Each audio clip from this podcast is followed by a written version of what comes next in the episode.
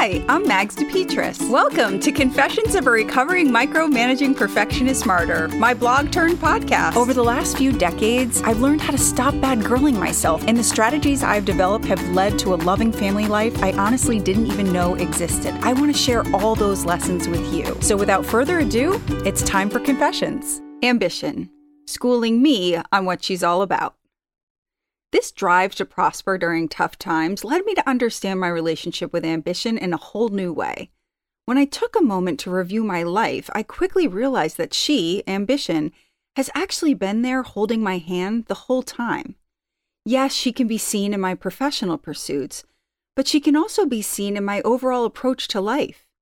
Ambition is with me every time I take my happiness out of someone else's hands and place it in my own.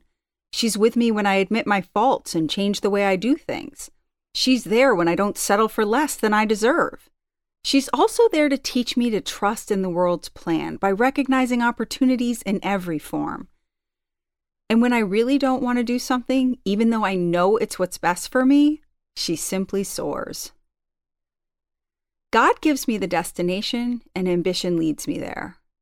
She's there all those days I don't even want to get out of the house, but I still go for a walk.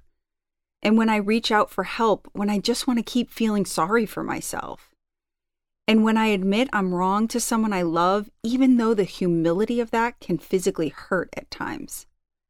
She helps me stay out of my children's business, to let them fall, cry, and make mistakes when I so desperately want to control their choices. I now see that she's there as much in the being still as she is in the drive for results. It's deceiving to only credit ambition for my professional drive. Ambition is the pursuit of anything that makes me a better me.